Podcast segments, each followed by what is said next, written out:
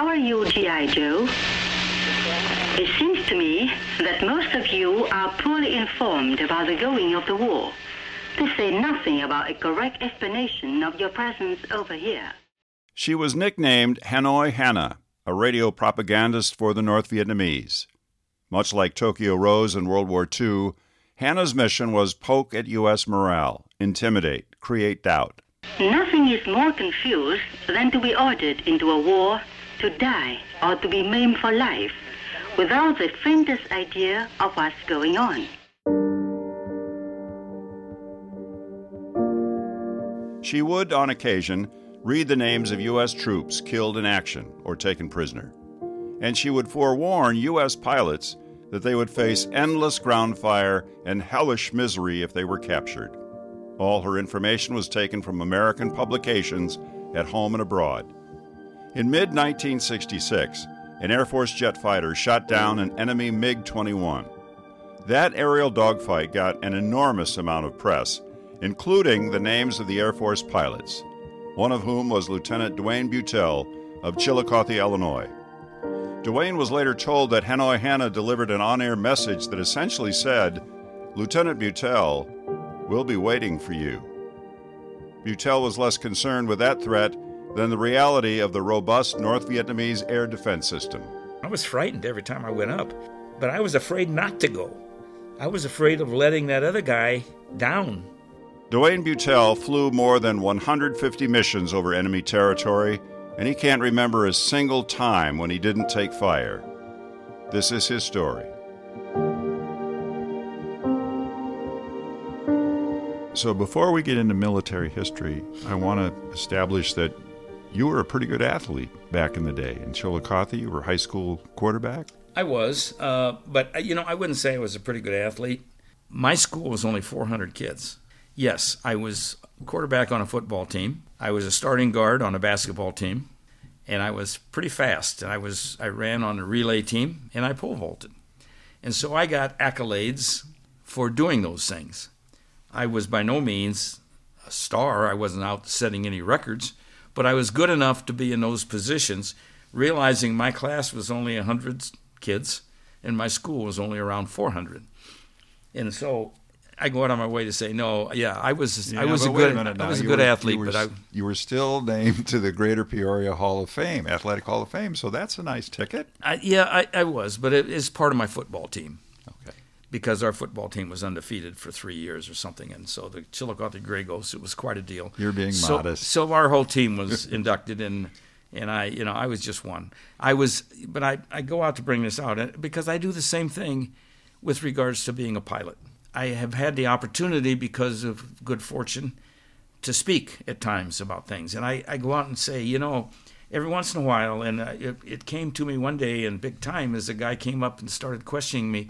His brother was killed and shot down in one of those Hueys in Vietnam. And that, that's humbling. A lot of Vietnam veterans, people ask you why you don't talk about it more, or this or that. And I, I it, maybe I do talk about it, and maybe I talk about it too much at times, possibly. But I understand there is a guilt with coming back because you realize that you're, you're the good Lord and fortune, you survived. And when I look back and the more I review what I did in, in fighters, I lost at least 17 friends throughout my career in, in aviation. And that was one of my reasons for getting out is I wanted to start a family. And Judy and I talked about it and we I said, you know, this is not where I think we want to be. Uh, you know, and a lot of guys that didn't bother them. They they stayed in for a whole career of doing that, but I, I felt like I didn't want my wife. We actually developed a code when I was at Davis Monthan because we lost several people in training. And we were not allowed to call home when there was an accident or an incident and say such and such went down or something happened. But it happened frequently enough that we, I, Judy and I had a code, and, a lot of the pilots did this. And all I would do is I would call Judy and I would say, Sweetheart, I'm on the ground. And I'd hang up. That was it. Yeah, yeah. Just to And let that her was know. my code to let her know that somebody somebody was down. And what I found out and what I would see, especially in combat, but I also saw it in Vietnam, and the first two guys that we lost in our squadron were two instructors, were two of the best pilots that I'd ever flown with. And in my mind and in my heart, I knew those guys, I felt at least, were better pilots than I was. I don't know to this day why why they crashed and died, went down in the desert. I don't think we ever found out what took that airplane down. This kind of stuff happens in this business. My point is that, yeah, I was a decent athlete, but I, have gotten a lot of accolades, especially because I have the Silver Star, the Distinguished Flying Cross, 10 Air Medals, and a lot of other things. And a lot of that all goes back to what I was doing in Vietnam in the Silver Star and a MiG kill. A lot of guys who went up there and never had the opportunity uh, to be in the wrong place at the wrong time or the right place at the right time to be able to have aerial combat with a MiG. I never met a fighter pilot who didn't want to fight, fly and fight a MiG. It just happened that the MiGs came up and attacked us, and I had the opportunity to be a part of a crew to take out a MiG 21 and obviously we, we protected the airplanes we were supposed to. The 105s, we, we saved them theoretically. Because of that, and, and I survived, I'm put into a position once in a while that's very uncomfortable. I am not a hero. I was doing what I was doing uh, out of self defense. And the biggest thing I can say, and when people ask me about combat pilots and people, most guys that I know have been either an athletic team or some type of family group or group of people that they they think and they love and they, they, they respect. And I would often tell people that I was doing not what I was doing after, especially when things started getting dark and back over there, and we started losing airplanes and being bad things happen. I wasn't doing it because I felt like I was a hero or doing anything. I was frightened every time I went up, but I was afraid not to go. I was afraid of letting that other guy down. When I'd go out on a flight line and guys would be crawling into their airplanes, and I'd look down the line and see everybody pre-flying their airplane, they'd all nod and I knew what they were thinking. Every one of them was thinking this is going to be a bad day and somebody may not be coming back. And I briefly tell the story of one day we are out with a flight of four and we lost an airplane.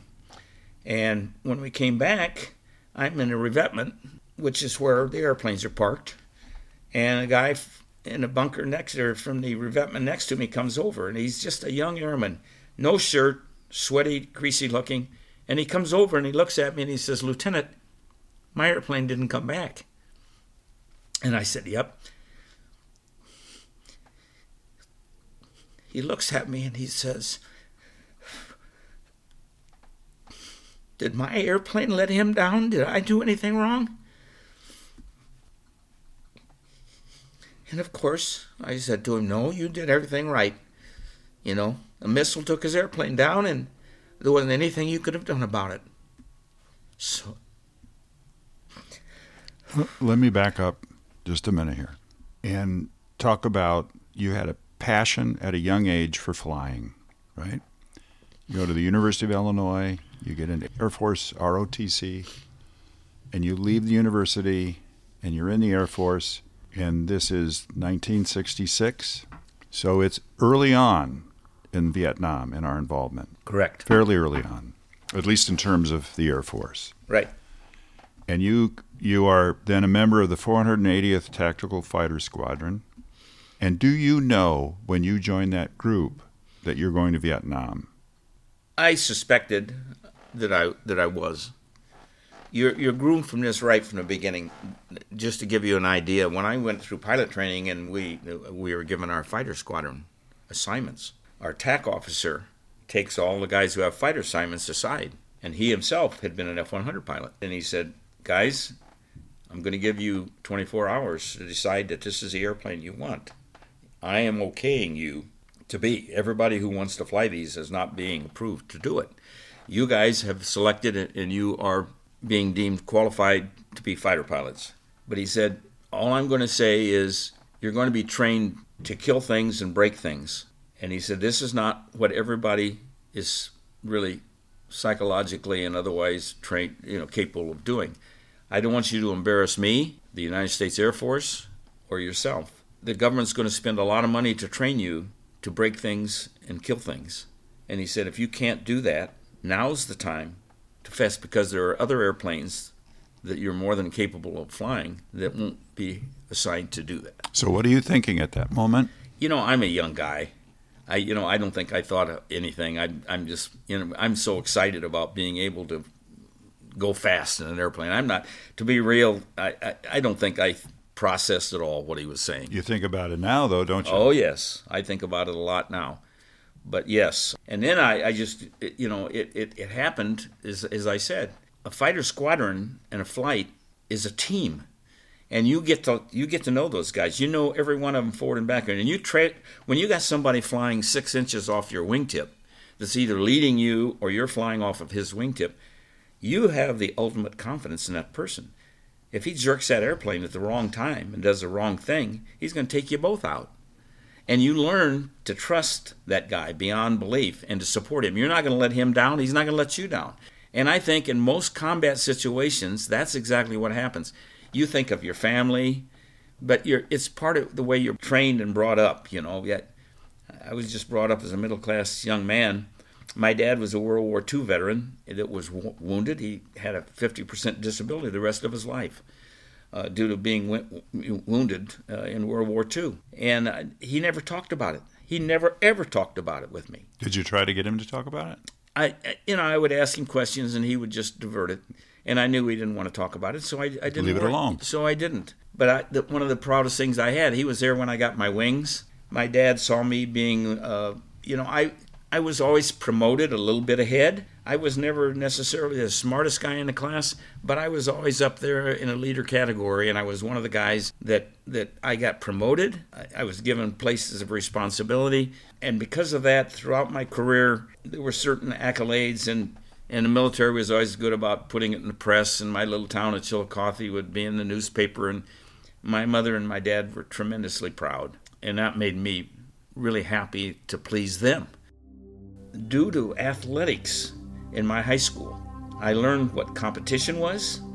I learned to fight hard in order to be a part of a team and to join to learn the respect of those people and to learn what it was like to be a, team player. And that stood me well in the military.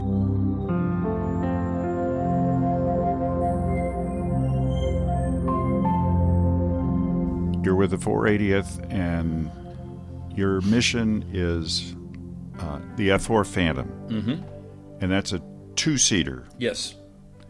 Uh, and you are the guy in back, as it's called. Yes, And that, that's a term that came out later, but yes, I'm I am the pilot in the back. And what is the responsibility of the pilot in the back? The F4 in the beginning was a very complex airplane. The guy in the back is responsible to get the navigation system up and run. You had the responsibility for running the radar, to run radar intercepts on any targets, to run radar, to navigate by the radar if necessary.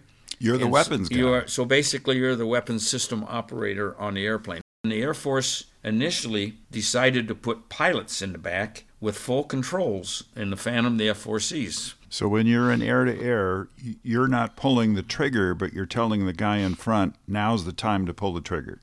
What you're doing is you're locking on, giving the uh, computers a chance to get a tracking solution such that the indication in the front seat and in the back seat will accept the missile. On the day that we engaged the MiG, I was telling the aircraft commander, Swede, we were too close. I was getting those indications on the radar. I knew that we were getting within missile parameters. We were going to be too close to the airplane to successfully fire a missile. And so I saw that and I was telling him that and you know he was adjusting to that. We knew that time was limited before he was going to fire an Atoll missile and take out the 105. So the, the, the F 4 is a very fast airplane Yes, and the most sophisticated vehicle of the air that we had at that point in time. correct. Very complicated ship. Yes. You had how many missions overall? 153? 153. And most of those missions early on in 1966 were over Cambodia, over Laos, when we weren't supposed to be there, right? That's that's correct. And in country as we called it in South Vietnam In- supporting the troops. But then you start going north, Correct. and this is serious stuff. Correct. When you're over North Vietnam, are you consistently taking anti aircraft fire? I don't ever remember our, our, squadron because of where we were located, the furthest north base in South Vietnam, just 17 miles from the DMZ. We were normally scheduled, there there were called route packs, there were six packages one, two, three, four, five, and six. One being the one closest to the south DMZ, and six being one furthest north. Because of our position, we were normally scheduled quite often in route pack 5 and 6. I never ever got to route pack 5 and 6 without seeing missiles and or flak ever. North Vietnam was the most and I believe to this day the most heavily defended area that we've ever seen. It's an area the size a little bit larger I believe than than California and they literally had thousands of gun sites hundreds of missile sites. They continued to move those sites around and to increase that armament, which is why we had so many POWs and why we lost so many airplanes. So every time you go up, and by the way, you say we lost so many airplanes. I think I read that there were like 500 Phantoms that went down, F4s that went down during. Correct. Our, so that was a heavy loss rate. Correct. Every time you went up, then you could expect when you look at the other pilots getting into their aircraft, you nodded at each other. Mm-hmm. You knew you were going to take some crap from the ground that day. Correct. Every time. Yes, I was I was frightened, and I think probably everybody was frightened. Uh, I was more afraid not to go. I was more afraid of letting my friends down, my fellow pilots, and my family and my country than I was of going.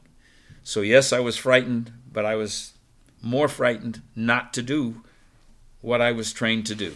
Put me in your seat in the F 4 when you're up and you're taking anti aircraft fire. What's happening around you? What do you feel? What do you sense? What do you hear and see? I know that the adrenaline flowed a lot. It's very difficult to, to explain your, your feelings and your emotions, but I will tell you that they gave us go no go pills. They tested us when we got over there. They knew, they being the medical staff, you're going to be emotionally wrung out. And so they gave us these pills. And sometimes after, you know, you would be soaking wet, the adrenaline would be pumping so badly, that by the time you got down, you're just emotionally drained. Sometimes you literally would be helped out of the cockpit uh, after a really bad mission. I mean, you were that bad.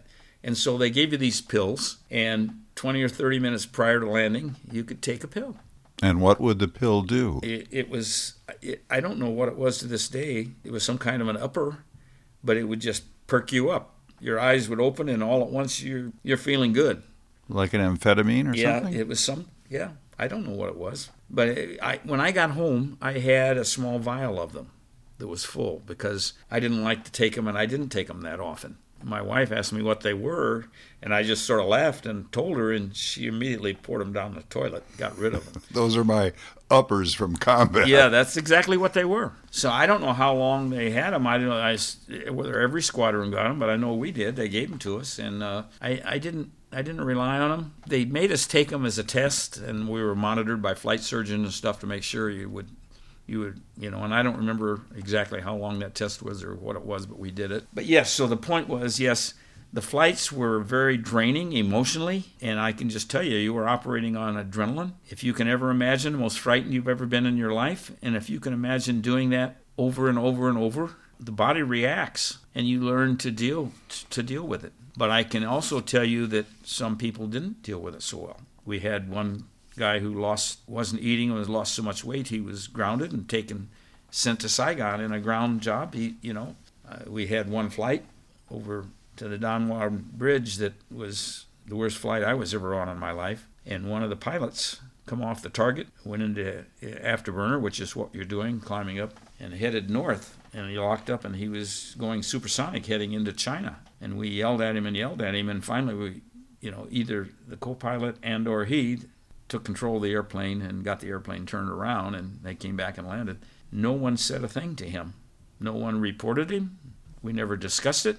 I think everybody knew he had flown through hell, and his response was to get away from hell as fast as he could. And the direction he came off of the target was north into China. He didn't know, he didn't care. He was just going to get away from that, what he had been flying through as fast as he could. And so I saw it happen, and yes, uh, in this case, we all just understood.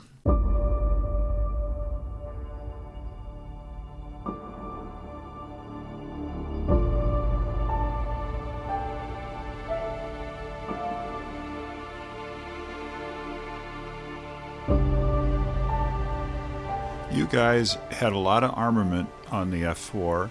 You were directed to take out uh, surface to air missile bases, but you also had to protect other aircraft. So, a lot of times when you're up, you're flying in, uh, in a formation to protect, like the 105s. Yes. And the whole notion that when you're doing that is that you've got to do everything in your power to make sure that that aircraft you're protecting is able to deliver its payload. Yes. You're going to take some hits doing that. Everybody's taking hits up there, yes. It's just a matter of how much. Uh, every mission, everybody, especially in Route Pack 5 and 6, which just became the mainstay of our assignments, uh, it's, it's a bad area, and you just knew that you were in the shooting gallery and it, it, you were going to be there and you were going to be being shot at. Uh, it was just uh, just something you accepted. So take me to this day, July 14th, 1966, and you and your fellow pilot Mm-hmm. are up in your F 4 and you're protecting another group of aircraft that are going in to hit a, a SAM site. Correct. And what happened? We were orbiting between six and 10,000 feet, weaving back and forth over the airplanes that you are escorting. You can't protect anybody from guns or missiles, but you can protect them from the MiGs. Uh, the North Vietnamese are starting to realize what the Wild Weasel airplanes, the 105s, are there. They're there to take out uh, the guns and missile sites, and they would send up MiGs to attack those airplanes. Uh, my squadron at that time, we had never lost an aircraft to an enemy aircraft, so it was a big deal. You realize your whole responsibility, your whole reason for being there is to keep the MiGs off the airplanes. So that's what we were doing.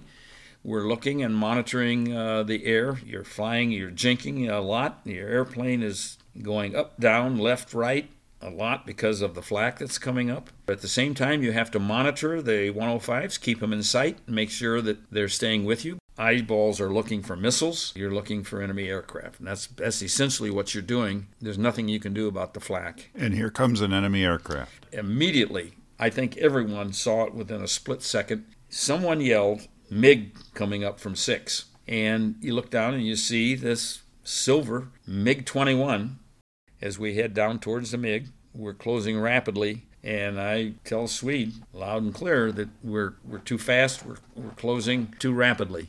We got inside of 1,500 feet, which is a normal kill area. You want to be outside of that. We were probably close to within maybe 500 feet. We fired a missile too close. The missile went up over the left wing of the MiG and went to who knows where. He fires a second missile, and that second missile goes out maybe. By this time, we're, we're getting some separation, and the MiG knows we're behind him. He saw our first missile go by and miss him, and he has lit his afterburner, rotated his nose, and he's starting to climb away, which we now are accomplishing breathing a little bit better because we now know that he's not going to be able to take out the, the 105 he's tracking because he's separating. And he's on the run. He's on the run. As he noses up into the into the blue sky, we really get a good silhouette with the MiG accelerating away from us and us out there. We fire another missile and the missile goes up the tailpipe. At first, it looked like nothing's going to happen, but then in a matter of milliseconds, I'm sure, it exploded and the airplane just completely comes apart in front of us, all kinds of parts and pieces flying all over.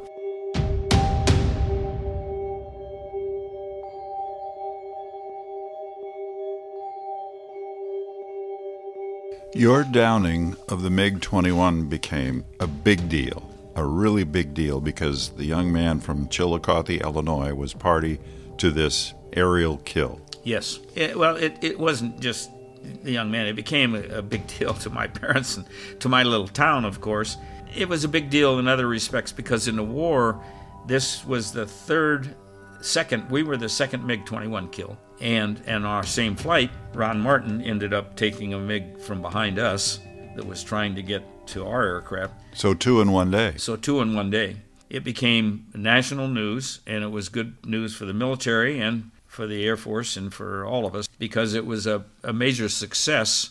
Two MiGs destroyed in one day, and they were the top top MiGs in the uh, Russian inventory. And uh, we had taken down two of them, which was a big indicator to the world that And our, it our, could be done. our government wanted to run it up the flagpole, let everybody know. Absolutely, they did. They wanted to uh, yell, uh, let you know, announce in big fashion uh, our success because even though it was early in the war and and, and sentiment hadn't turned totally against us, there were enough problems in the war with the United States and the way it was being portrayed in the media. It was starting to look bad. We were losing so many pilots and airplanes, mainly to ground fire.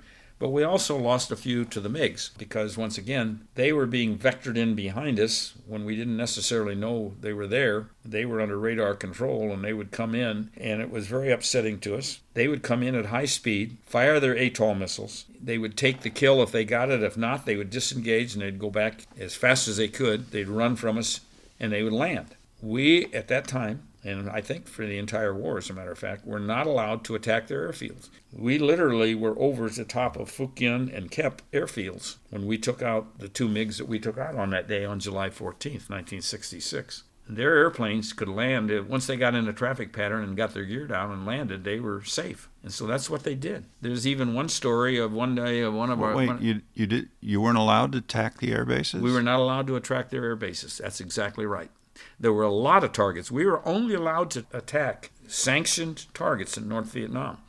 We were not allowed to go to North Vietnam and pick a target of opportunity ever. Now, guns and missile sites were were good, but there were refueling depots, there were bridges, there were a lot of things that were there for the war effort. I was told, as an example, 90% of the population in North Vietnam is along the Red River.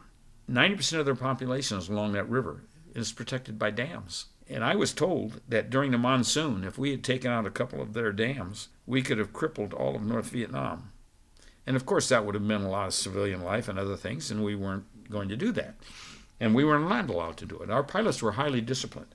We were not allowed to penetrate the Chinese Communist border to the north for any circumstance, and we were not allowed to hit any targets that were not, we were only scheduled to hit that were approved from Washington. We got our frag orders in each day that would indicate the targets that we were going to hit the next day. And we were given a time to do it, and that's exactly what we had to do.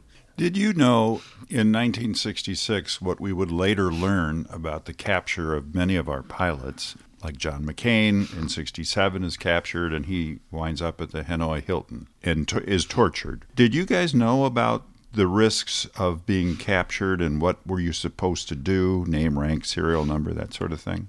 We knew from every war experience and everything we'd ever heard, we're all military people, and we knew that you're attacking our homeland for a lot of reasons because we already knew too we'd see guys on the ground that were shot and we'd see that you know if they they would shoot a guy that was being hosted or being rescued or picked up. We knew that it was not going to be good. We knew that they were going to be tortured and they were going to be abused. We did not know obviously how bad we had no way of finding that out but we knew we suspected that people were being abused. We had no direct knowledge of it, but we suspected that they were.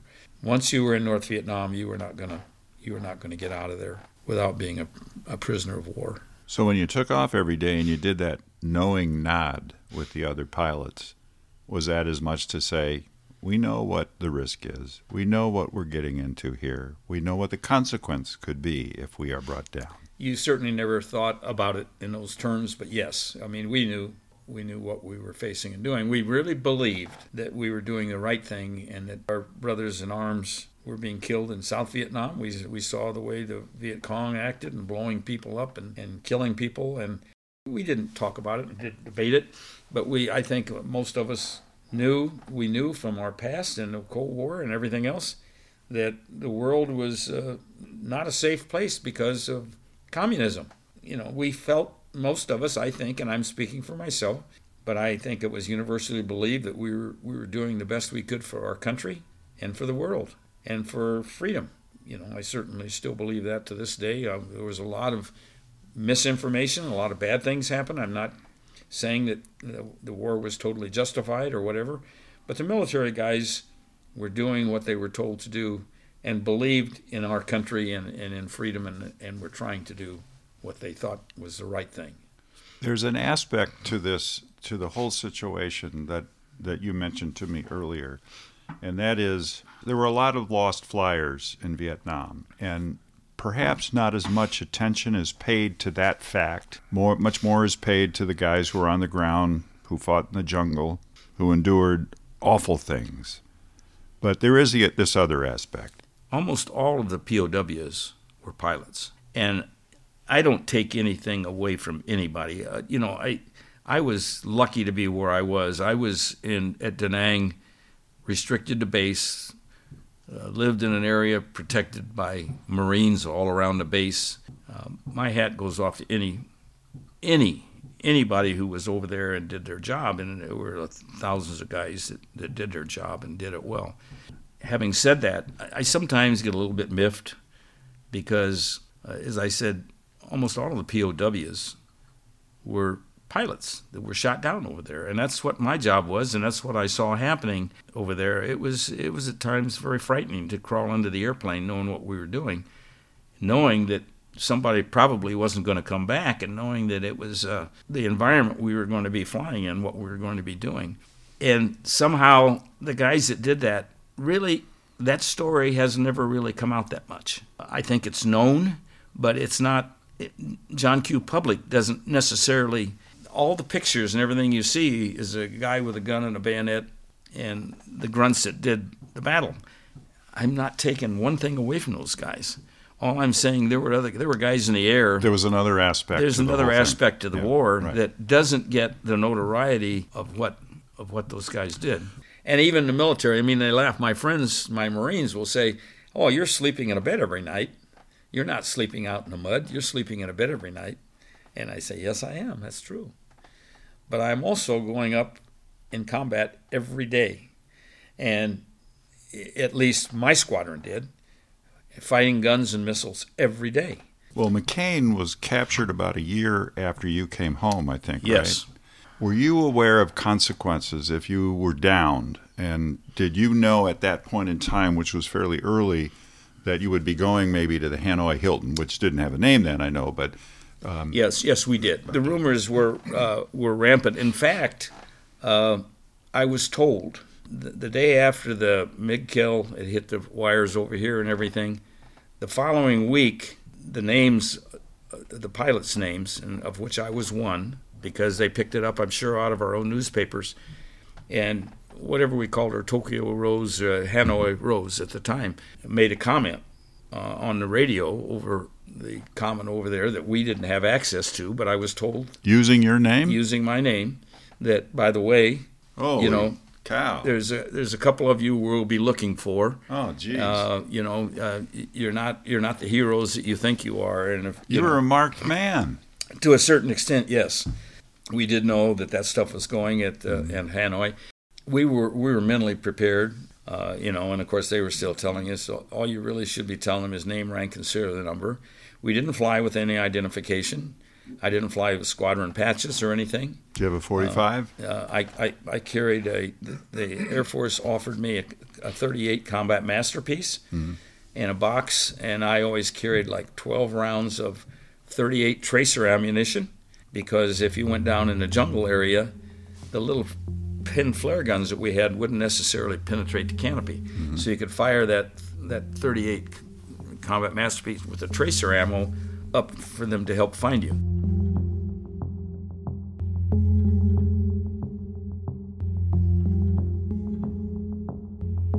And once again, I, I, bring out, I am not a hero. I really am not. The really good, the real heroes are still over there or buried or POWs. Those are the guys, you know, they, they paid the ultimate price. And I did not. And I am thankful every day for that. Uh, it doesn't mean I didn't earn my keep, and I did.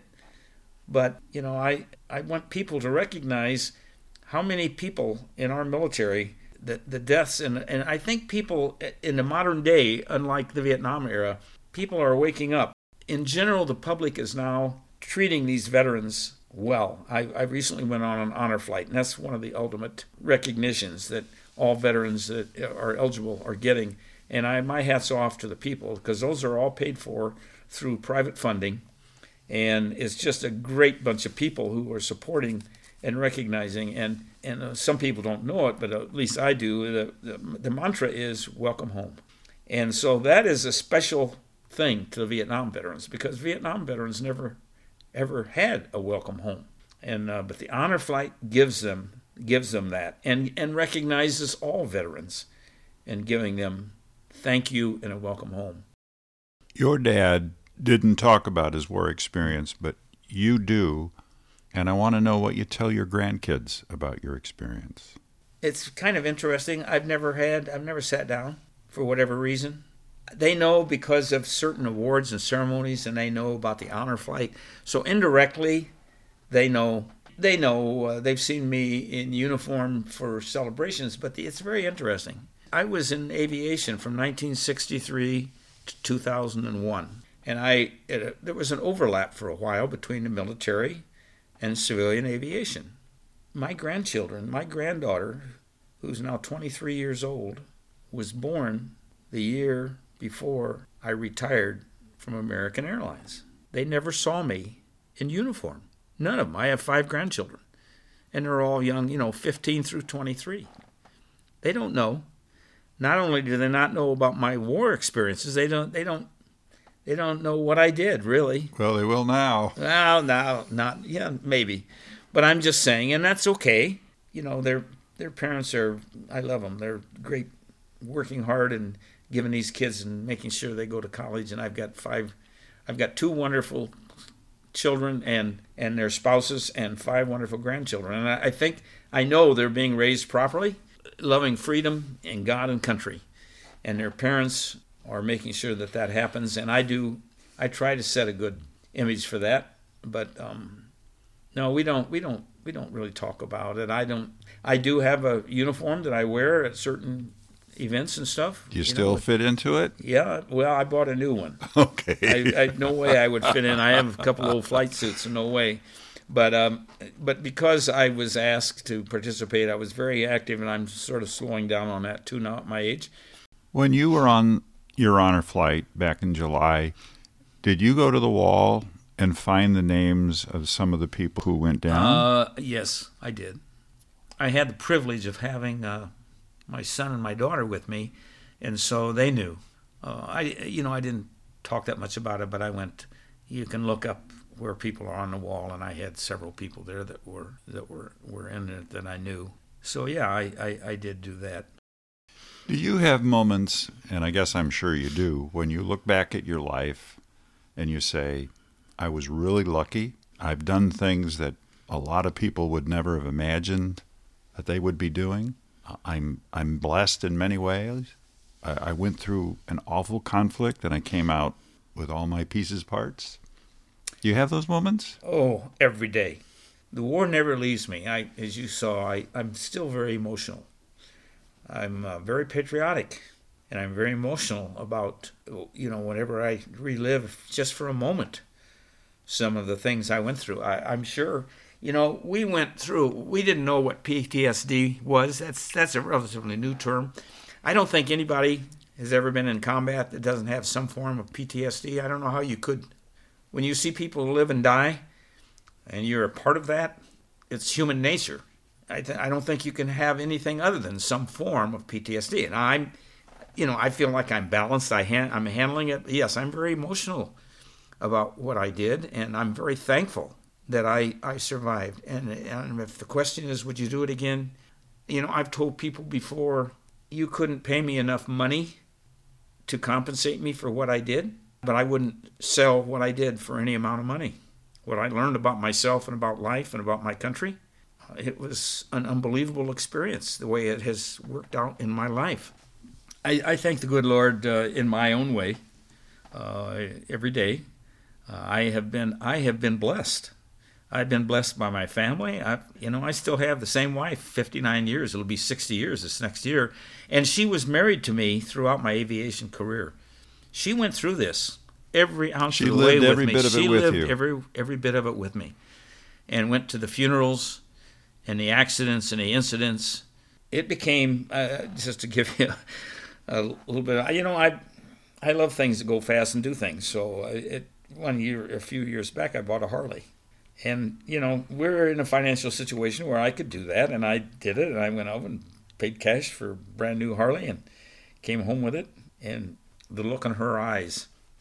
You knucklehead. Yep. Get rid of that bike. Yep. and so I did keep it a couple years. She never got on it. She was very unhappy and she let me know. And she told me, she said, I went through my whole life supporting you and worrying about you, and now you're going to get on a motorcycle. And so I got rid of the motorcycle and bought a a Z4, a little sports car. Okay. but anyway, yes. My yes. wife and I joke that I may be the king, but she's the boss. Yes, and so your wife just exercised her boss A- option. absolutely, and she is, and she is in in more ways than you can imagine. A military wife. I mean, she had to take care of the finances, take care of the kids, and even as an airline pilot, you know, a lot of the white families don't make it, and uh, because you know I'm in Tokyo or London or someplace, and the refrigerator stops working, you know, or the kids uh, do something wrong in school or get a bloody nose.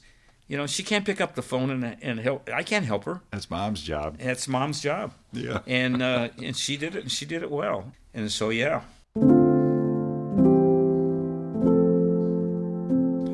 Well, Colonel, I want to thank you for sharing all this, and I want to tell you welcome home. thank you. You're very welcome. I appreciate it. You're very, I appreciate very what you do. Thank you. Okay.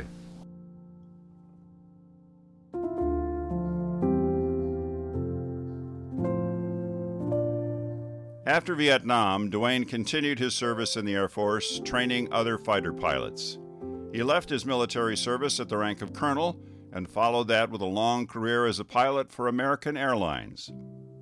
To be able to say, sit back and enjoy your flight, is so welcome and so different from his work in the air over North Vietnam over a half century ago. We're proud to start the new year with this episode of Honor, Thank, Inspire. We hope you found it to be moving and meaningful. If you did, please consider sharing this podcast and make sure you subscribe wherever you get your podcasts. The impact Honor Flight Chicago has on the lives of our veterans and their families is made possible by the generosity of our donors. To support our mission, to find our veteran application, to volunteer, or simply for more information, please visit us at honorflightchicago.org.